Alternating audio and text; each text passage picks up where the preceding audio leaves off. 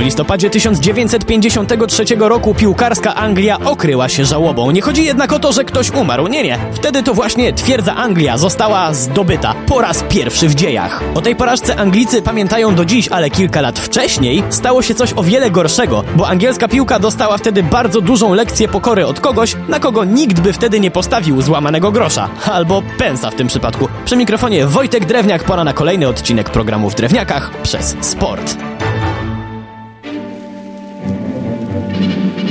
Przed II wojną światową konfrontacje klubów piłkarskich z różnych państw były dość dużą rzadkością. Zwłaszcza Anglicy niechętnie wyjeżdżali na kontynent i niechętnie przyjmowali u siebie inne kluby, czym całkiem zgrabnie budowano u lokalnych kibiców mit o potędze angielskich klubów. Jednak niestety po zakończeniu II wojny ktoś wpadł na pomysł, by w ramach pielęgnowania dobrych relacji z niedawnymi wojskowymi sojusznikami zorganizować serię piłkarskich spotkań towarzyskich.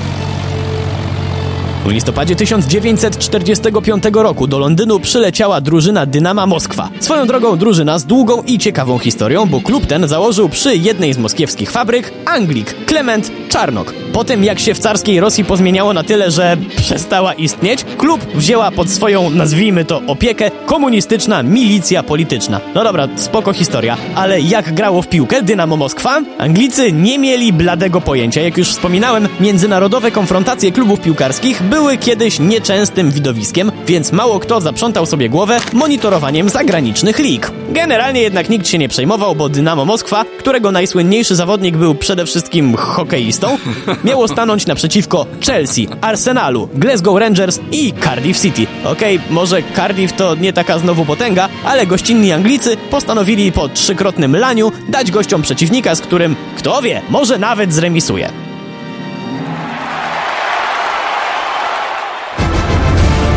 Pierwszy mecz miał miejsce 13 listopada. Przeciwnikiem było słynne Chelsea, które pewnie rozpoczęło mecz wychodząc na prowadzenie. Bramkę wyrównującą dla Dynama potraktowano częściowo ze zdziwieniem, a częściowo z pobłażliwym uśmiechem, który bardzo szybko zszedł z twarzy obecnych na stadionie 100 tysięcy kibiców, bo mecz zakończył się sensacyjnym 3 do 3.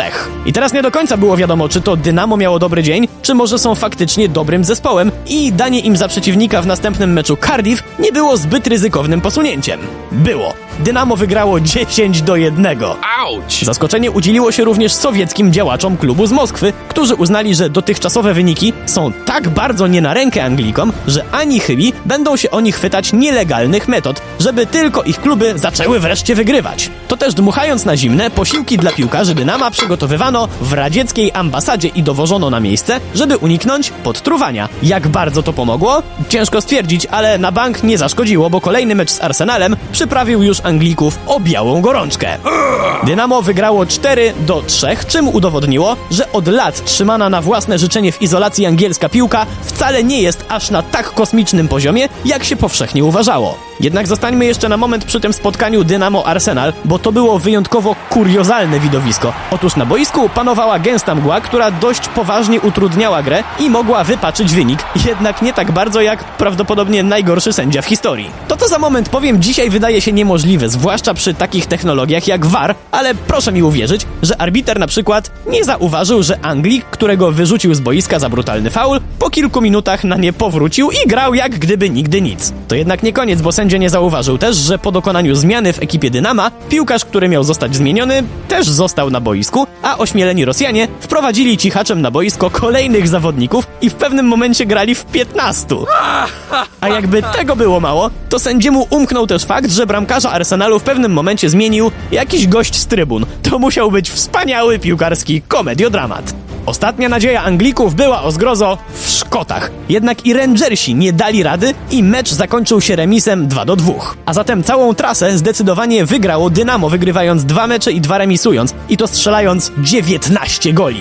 I gwarantuję, że jeżeli z jakiegoś powodu przyjdzie nam do głowy podśmiewywanie się z angielskiej piłki na przykład w jednym z londyńskich barów, to gwarantuję, że wspomnienie trasy z 45 roku spowoduje jeszcze gwałtowniejszą reakcję niż przypomnienie o porażce z Węgrami. Ale stanowczo nie polecam aż tak ryzykować. Tym bardziej, że nasza piłka też ma w swojej historii kilka żenujących momentów, ale to już opowieść na inny raz. Przy mikrofonie był Wojtek Drewniak. Do usłyszenia.